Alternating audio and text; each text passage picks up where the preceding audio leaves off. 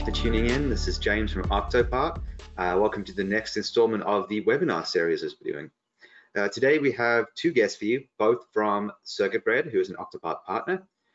This is Engineering Your Success, Navigating Paths in Engineering and Technology. Basically, we're going to have two different discussion topics going today, both tying in together.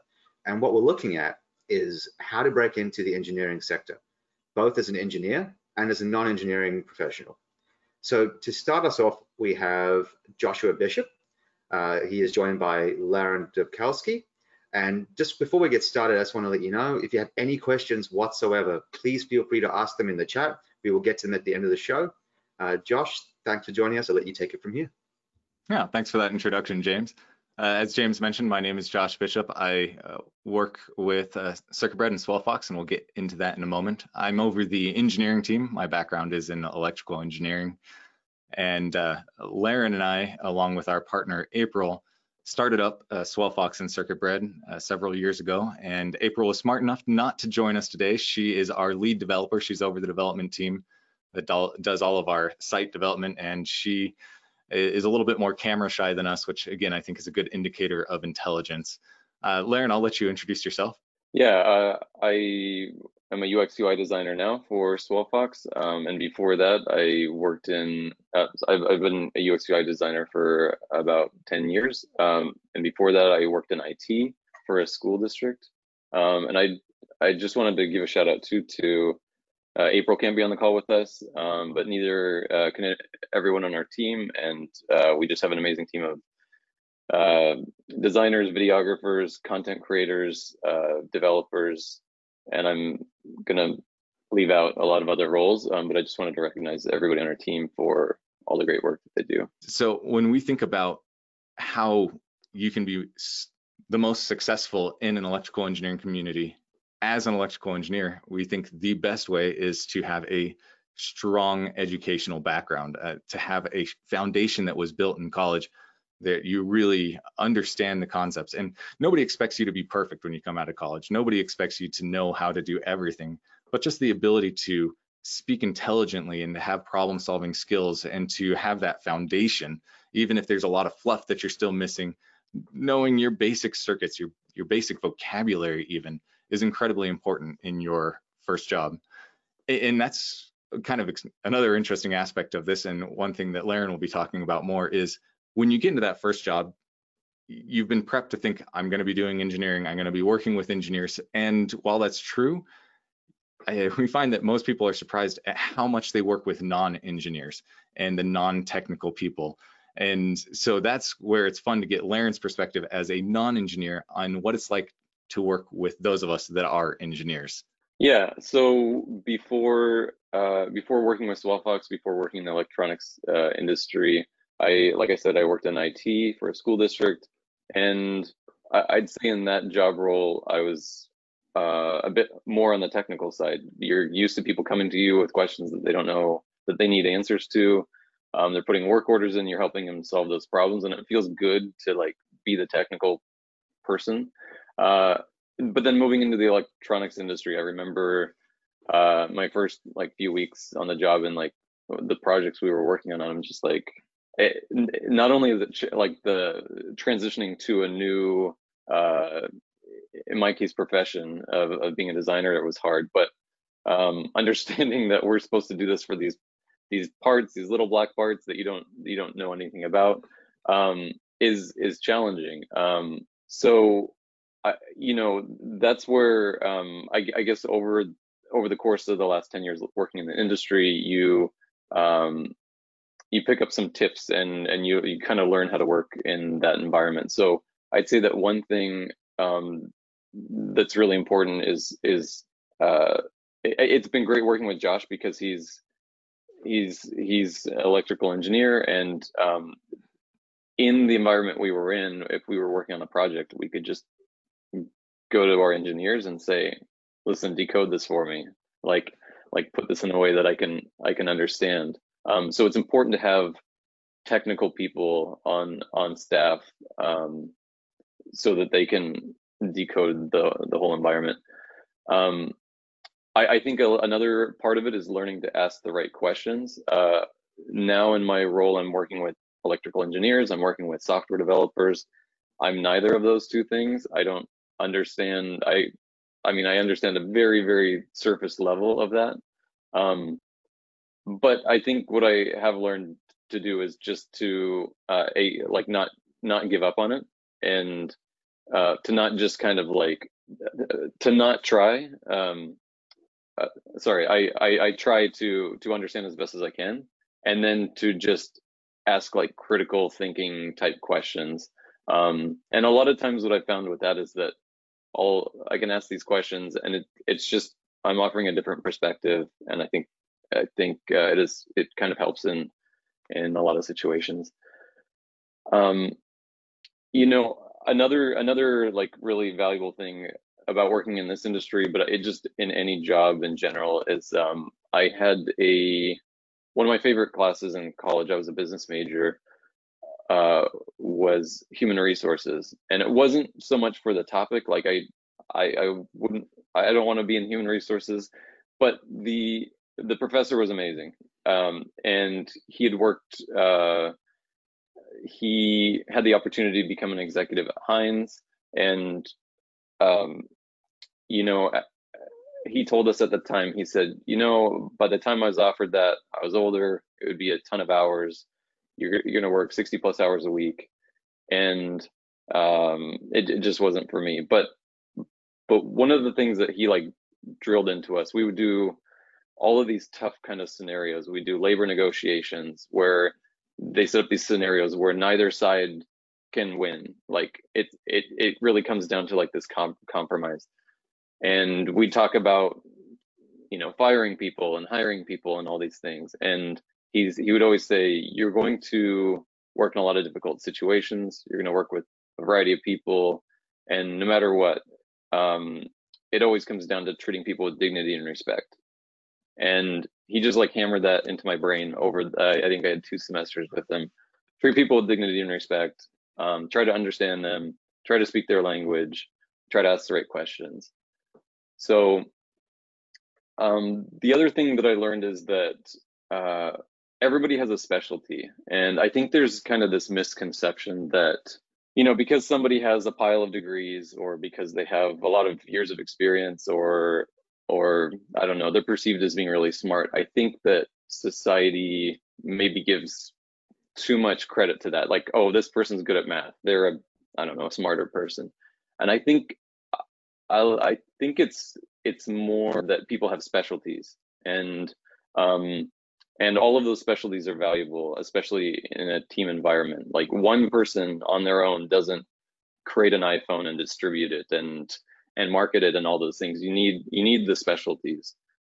So in a way, like it reminds me of playing a video game where either you're creating a character, or you're using a character that already exists in the game, and the characters have these attributes. And again, I think society tends to think like, oh, this technical person is just way smarter than I am. And I want people to think of it more in terms of like their different skill sets.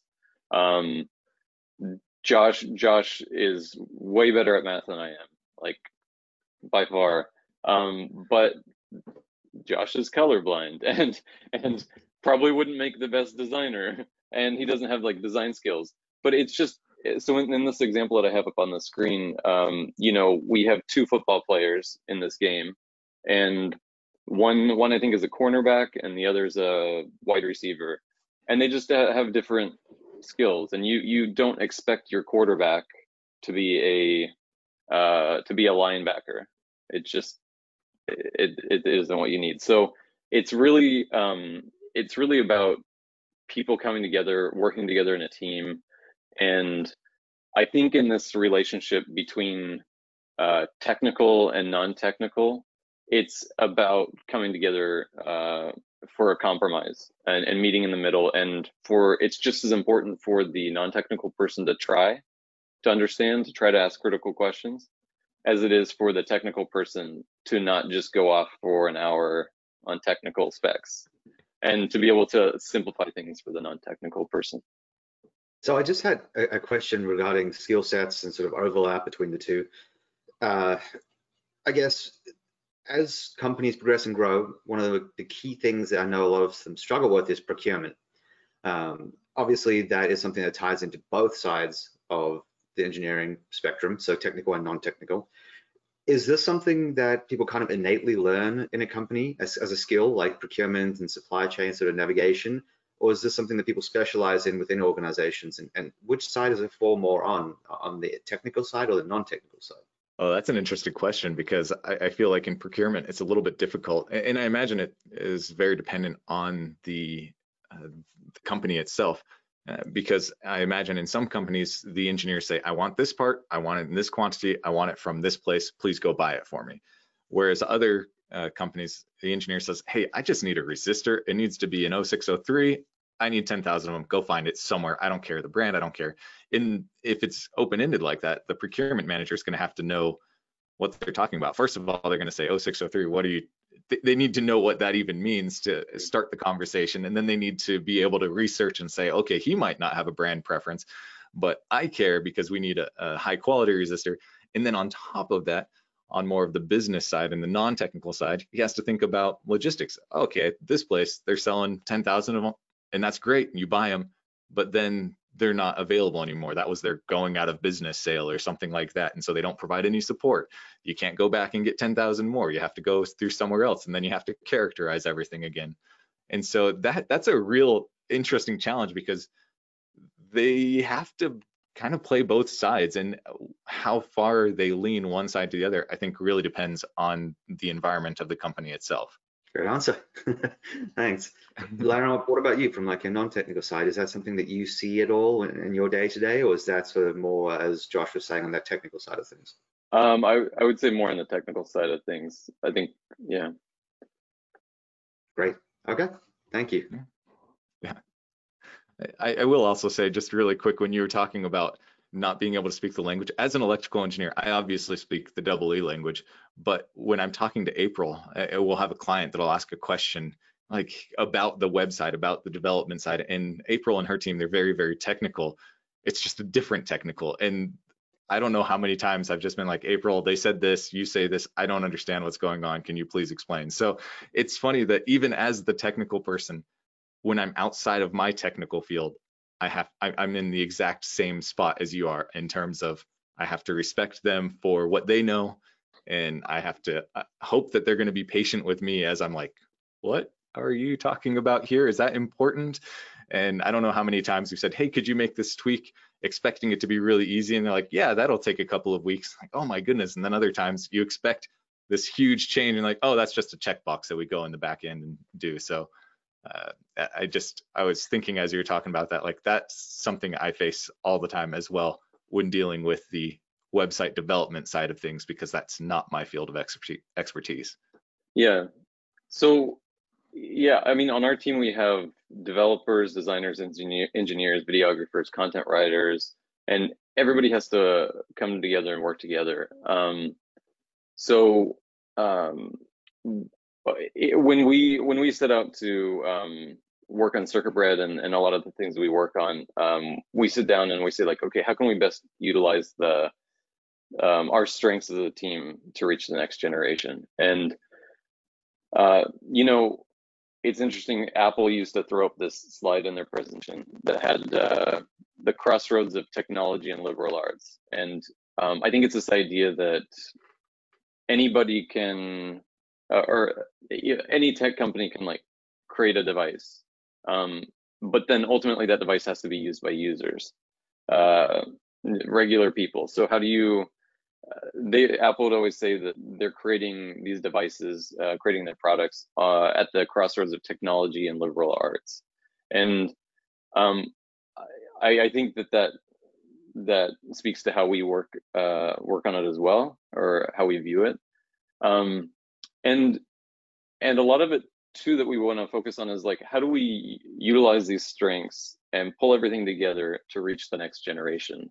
You know, there's this idea that for some reason, even in my own head, there's this idea that millennials are going to enter the labor force. Like they've started a little bit, but they're going to like the floodgates are going to open. And I found this stat the other day that 40% of the labor force are millennials and post-millennials, and the number kind of shocked me. And then I stepped back and I was thinking, I mean, I'm a 37-year-old millennial. It's not that I've just arrived in the workforce. I've been here for a while, and so I think a lot of companies look at it like, okay, we have our existing approaches, and those approaches have worked forever, and those approaches are going to continue working forever. And at the same time, the younger generations are expecting a different experience, especially in what we work a lot in the content creation industry. You know, now it's about YouTube and social media and everything like that more, and print media is not as common for younger generations. So, you know, we're excited that 70% of CircuitBread YouTube subscribers are between the ages of 18 and 34. It's people who are getting into the industry and people who are in the industry wanting to just kind of keep their skills sharp. And so we want to focus where... Before you move on to that one, sorry. Sure. I just wanted to ask, with internet nativity, do you see it changing with millennials? Like, do you think it's different now, the way people find parts or want to purchase? I'm trying to think. Like, I think so. I think people, that kind of goes into the next slide that that I'm going to talk to, actually, where, you know, we want to focus on where young engineers do research. And a friend of ours, Electrics, did this study in 2022, and it's about focusing on where young engineers do research. And you know, obviously it's modern media, it's streaming video and stuff like that. But just looking at the graph there, e-learning courses in particular, video in particular, formats like what we're doing right now, social media, you know, ultimately at the end of the day, they might go to a distributor site or octopart.com to find the parts. But when they're doing their research, they're jumping on YouTube, they're jumping on some of these newer platforms to find out more about it. And I don't know if Josh, you have anything to add to that? Yeah, I would almost say that those are kind of two separate parts. There's the research part in terms of trying to find the actual component that you want, and then there's the sourcing it to purchase it. And I think when I first started, the very first component I bought was online, and then the company started sending me these things, these books. They were humongous books of all the parts that were on sale, and I got those every month, every quarter, I don't remember. And I was sitting there in college thinking, what am I going to do with these? I used them as a footrest. I started piling them up under my desk, and I just put my feet on them because I never used them.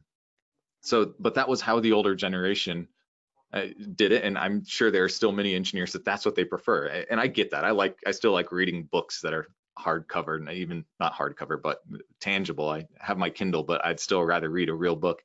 But in terms of finding parts, I think I've definitely gone more with the younger generation, and I want it to be something simple. I want to be able to compare everything as quickly as possible. So in regards to Octopart, I put in a part number, and it not only shows me where I can get that part, but it shows me all the price breakdowns at the different levels and all that sort of stuff. So I like that sort of stuff, because then in the cases where I already know the part number, I can have something that makes the decision making the easiest for me, because all I have to do is put it in and it all pops up there in one page, and I don't have to go, okay, now let me look at this distributor. Let me look at this distributor. Oh, do they do direct sales?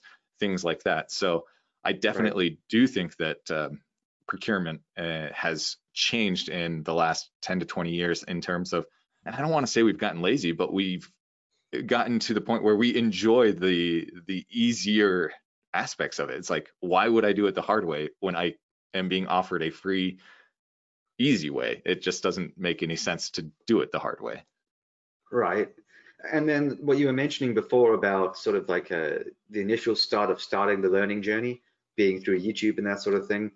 Would you say that millennials and Gen Z have taken a different approach to how they choose which companies they want to interact with and actually look to these companies as sort of thought leaders, as opposed to just, hey, here's what you can provide me professionally, but they actually want to see them saying something, standing for something, believing in something, or at least putting through a message or a brand that they can connect with.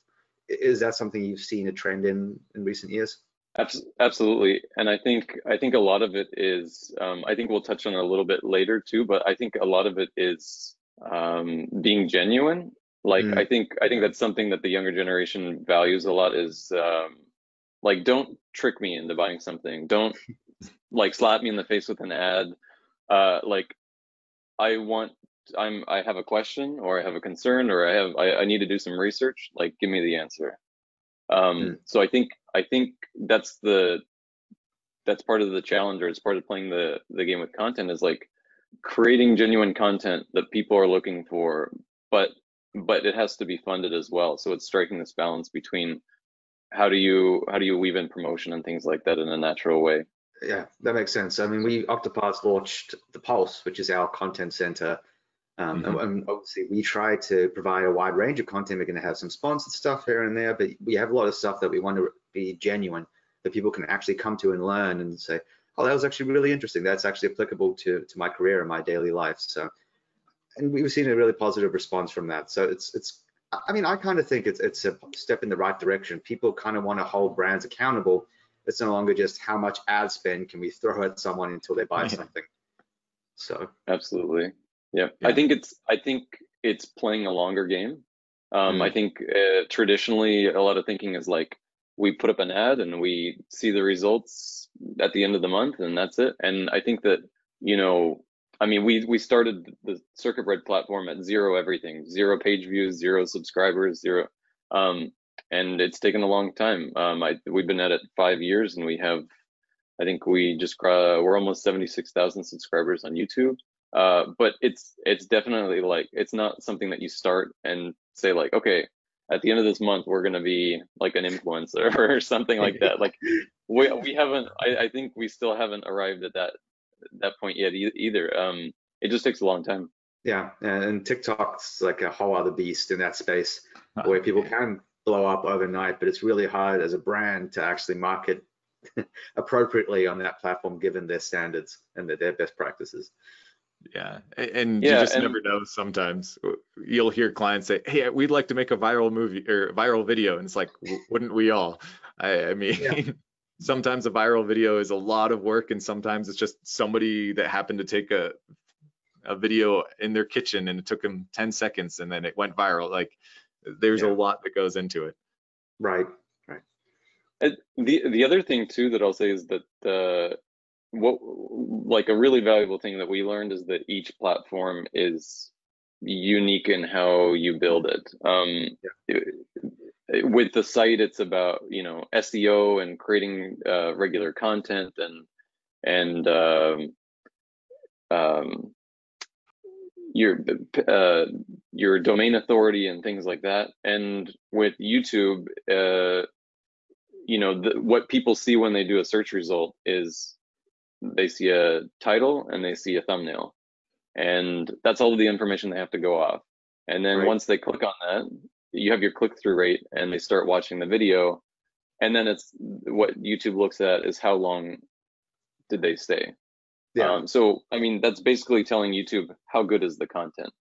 So that's what I would recommend for people to like building these platforms is like, look at each one, YouTube, Facebook, website, Instagram, and read books about it, watch YouTube videos about how each one kind of functions. Right. Well, great.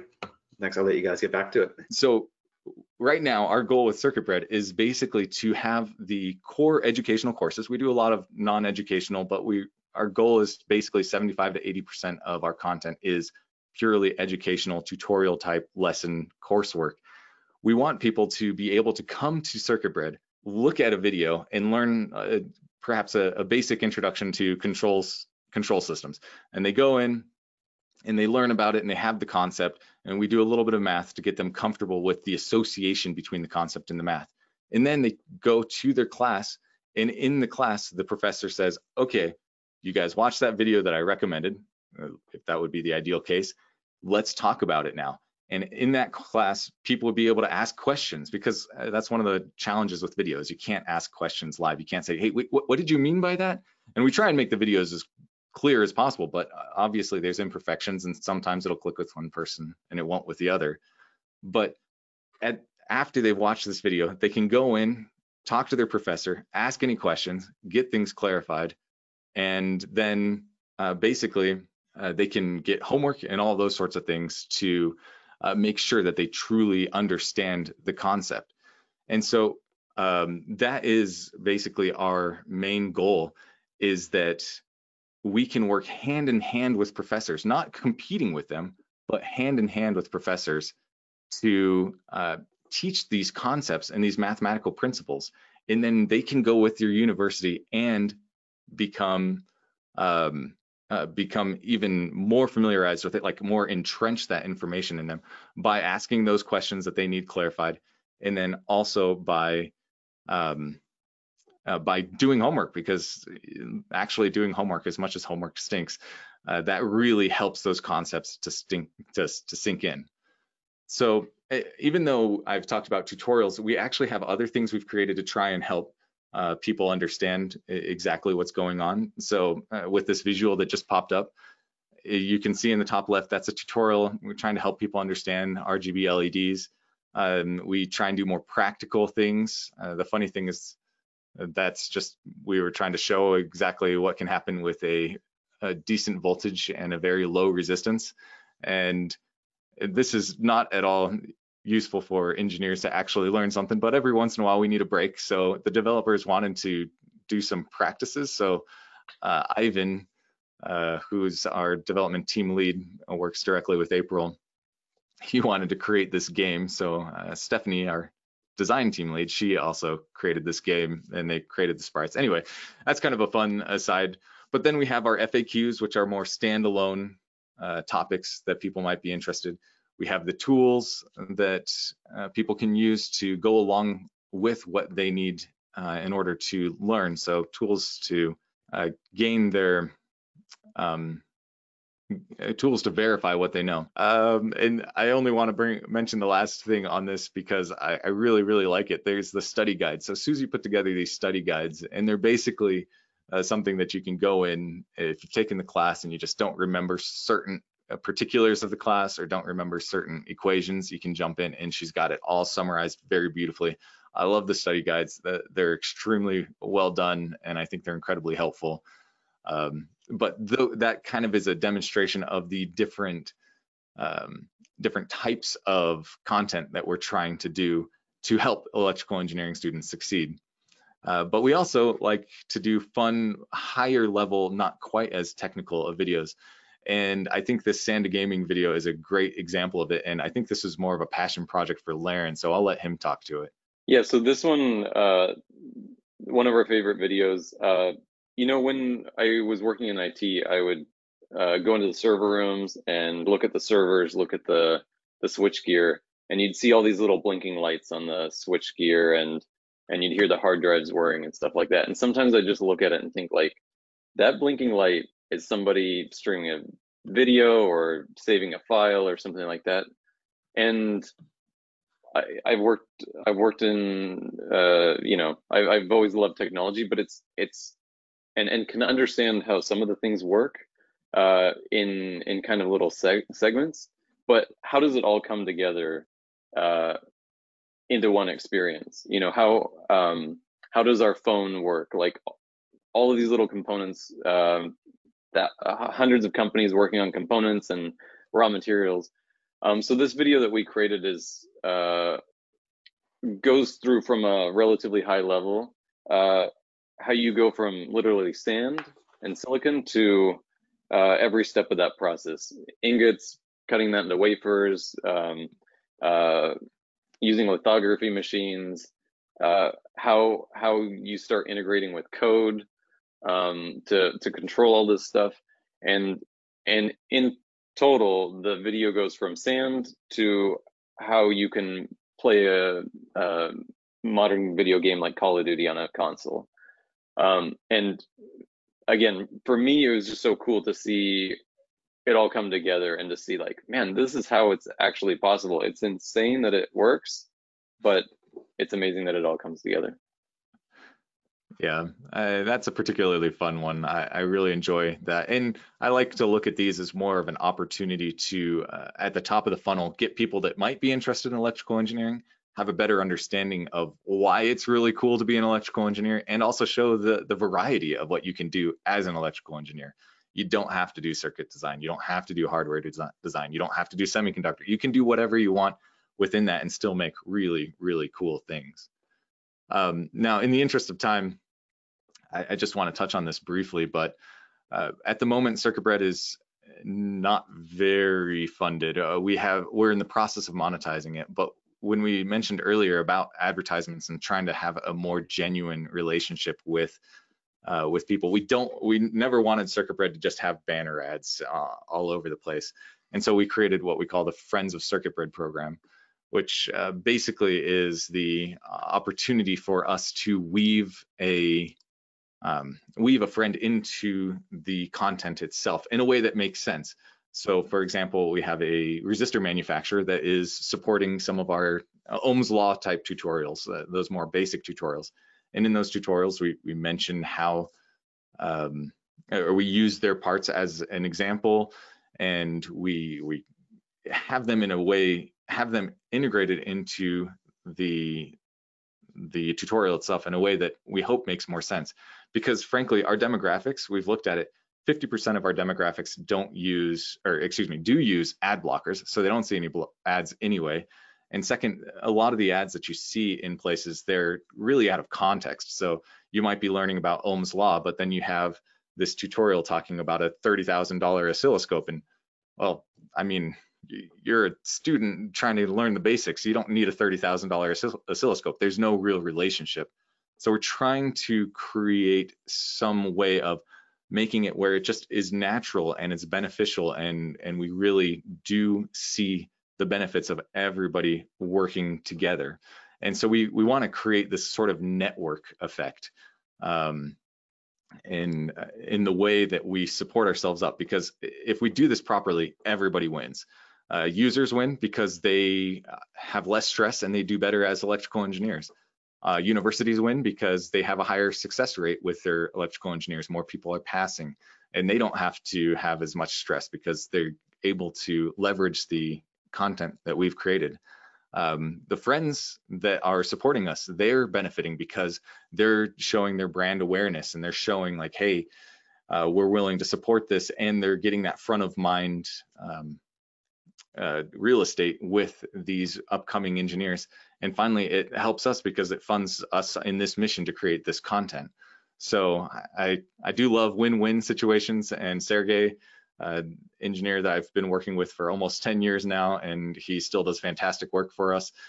He knows that if it's not at least a double win, then I'm not interested, but ideally it should be a triple or a quadruple win. And in this case, we think it can be a win-win-win-win situation for everybody. To be lifted up and helped together, and just overall make this a better space, which I think is frankly the core of the message in terms of success, both on the engineering side and the non-engineering side. And that is, if you are doing your work with the intent of not only helping yourself, but helping the company you're working for and the users that are utilizing the services of your company, then you're going to be successful, because everybody wins, and that's the best way to move forward. Fantastic. Thank you so much for that. It was fascinating listening to that. But we do have some questions for you that have been sent in by the audience. So I'm going to start with this one here. It's a bit of a longer question, but I think it's very relevant. They said, I'm a student, and just out of curiosity, I wanted to check. I saw some job applications, and some of the electronics engineering positions have certifications that are needed to apply. But when I talk to the recruiters of these companies, I hear that they see it as more of a bonus rather than a necessity to apply. Is it pretty common in the industry to see something like this? From my perspective, yes. And it goes back to what I said, when you're coming out of college, they don't expect you to know everything. And for many job applications and many job positions, they don't expect you to know everything in that case either. And the certifications are a bonus. It means, okay, you're specialized in this area. But one of the things about it, being an electrical engineer, it's all about being able to learn and being able to grow in that area.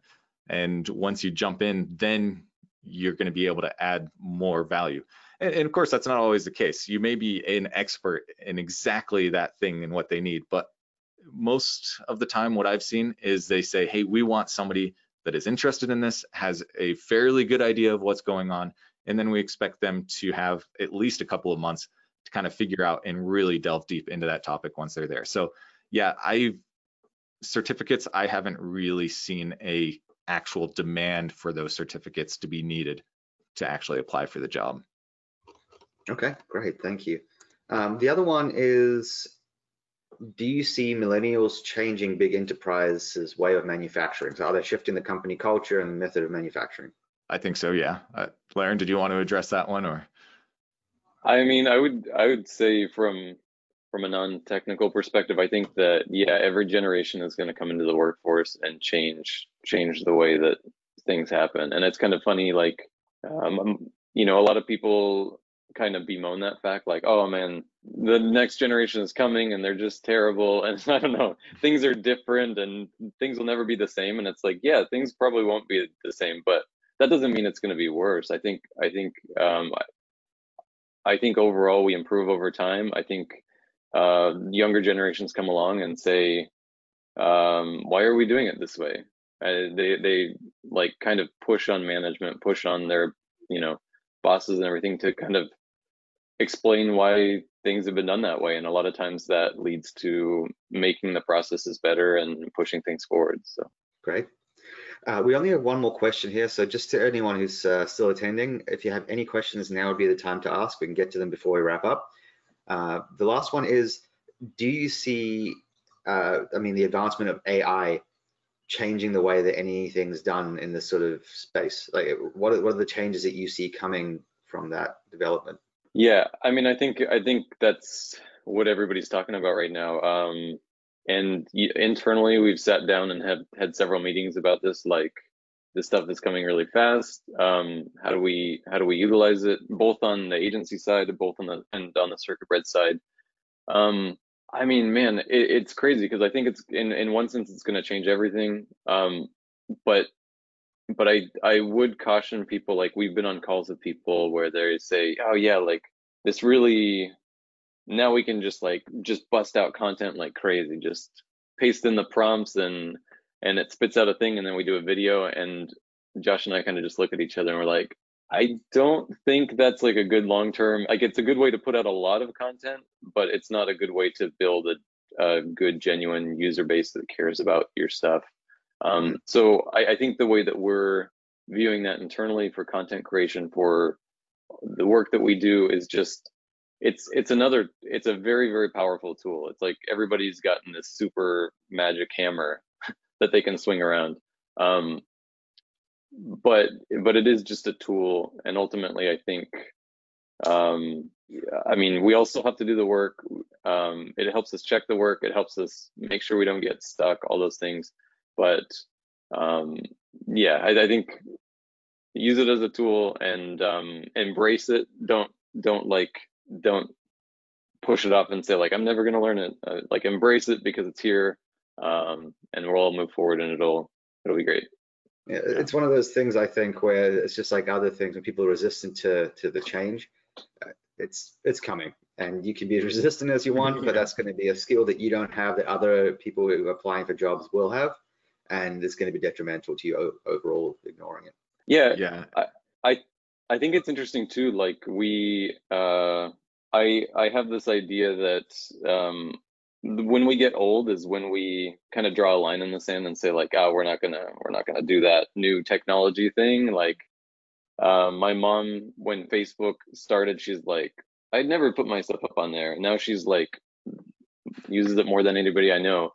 Yeah. But I was over at my friend's house the other day, and I was talking about this exact thing, actually. And I asked my friend, we were talking about this, and I said, what is the technology that our generation is going to be like? No, that's like too far. I'm not doing it, not getting involved. And for some people that's AI, for some people that's augmented reality or virtual reality. So I turned to their young kids in the room. And well, first I asked my friend who's my age, I said, would you get like a ocular implant that like has this heads up display and gives you information? And all of us, like us older people are like, yeah, I don't, that's like a little too far. I don't think I do that. And I turned to the like 12-year-old kid and I was like, hey, Luke, would you get an ocular implant? And he's like, yeah. I was like, what would you use it for? He's like, I mean, everything, all sorts of things. So, right. So yeah, I mean, I think it's important to just embrace new technology as much as possible. Otherwise, it'll kind of like eat you, I think. Yeah, I agree completely. I just have this one question, one comment, and then just I want to add one thing quickly to what you said. That I read an article a little while ago saying that at a certain age, people's brains actually stop wanting to adapt to new things. And it actually varies completely by person. And it relates to a lot of things in life. So if you think about it, everything ranging from like new technology through to trying new foods or even listening to new music. And some people, it starts as early as 25, according to the article. Some people, it's mid-30s, and then other people, it never happens to. So yeah, just, I thought that was interesting. And then the next question is, do you think programming goes hand in hand with electronics engineering? Is it expected in the industry, and with what programming languages? Oh, that's crazy. I literally just wrote a paper about that yesterday or the day before. There you go. Yes, I do think it goes hand in hand. I think there are certain electrical engineers that won't need it. On the power engineering side, there might not be as much. However, I think that being able to even understand some of the basic languages it expands everything and can simplify whatever you're doing. So it depends if you want to go into embedded systems, and that's kind of the focus of a lot of us here at CircuitBread, a lot of the engineers. And so a lot of us do see, Sergey even does assembly. That's a little bit more esoteric for me. But those programming languages are very important. So I would recommend C for anybody planning on going into the embedded system. And that's not even a, oh, nice to have. That's basically a, you need to know this if you plan on succeeding in that world. If you want to go down a level and actually do the digital hardware design, you could do VHDL or Verilog. That there's debates between the two of them, and I don't really have the time or the inclination to really talk about which one of those two. But if you want to do digital hardware design and use FPGA stuff like that, you definitely should learn VHDL or Verilog. Now, that's actually one of those things where I think anybody could use C, and that's probably a good standard language to learn. But if you're not going to be learning about digital hardware design, you probably don't need to invest the time into VHDL or Verilog. So take that with a grain of salt. I would love to learn about it more, and Sergey's actually hoping to teach me more about that, but we've just been too busy for me to really get into that as deeply as I'd like to. MATLAB is used a lot in school, but that's actually one of those things that can go outside of school as well, and it uses its own proprietary language. So that's very, very useful to do anything in circuits or signal analysis or control systems or whatever. So that's something I'd recommend. Now, MATLAB is incredibly expensive. That's why we actually did some tutorials with Scilab, the freeware clone basically of MATLAB. And so if you're more of a student that wants to get into it or a hobbyist, definitely recommend the Scilab route, because MATLAB is, it's pricey. And then Python is kind of useful just in general. That's a way to make some scripts that will automate your data, data gathering, stuff like that. It interfaces with different devices. So Python is a pretty simple, pretty straightforward language. And I think that's another one of those generic. It would be good for most everybody to have a good idea of how to use those. Again, not every electrical engineer will need to learn programming, but I feel that enough of them need to do it that it's a good idea for anybody to at least familiarize yourself with any of those languages. And there are a lot of other languages out there that would possibly be important, but I feel like those are more of the high level generic ones that you would find.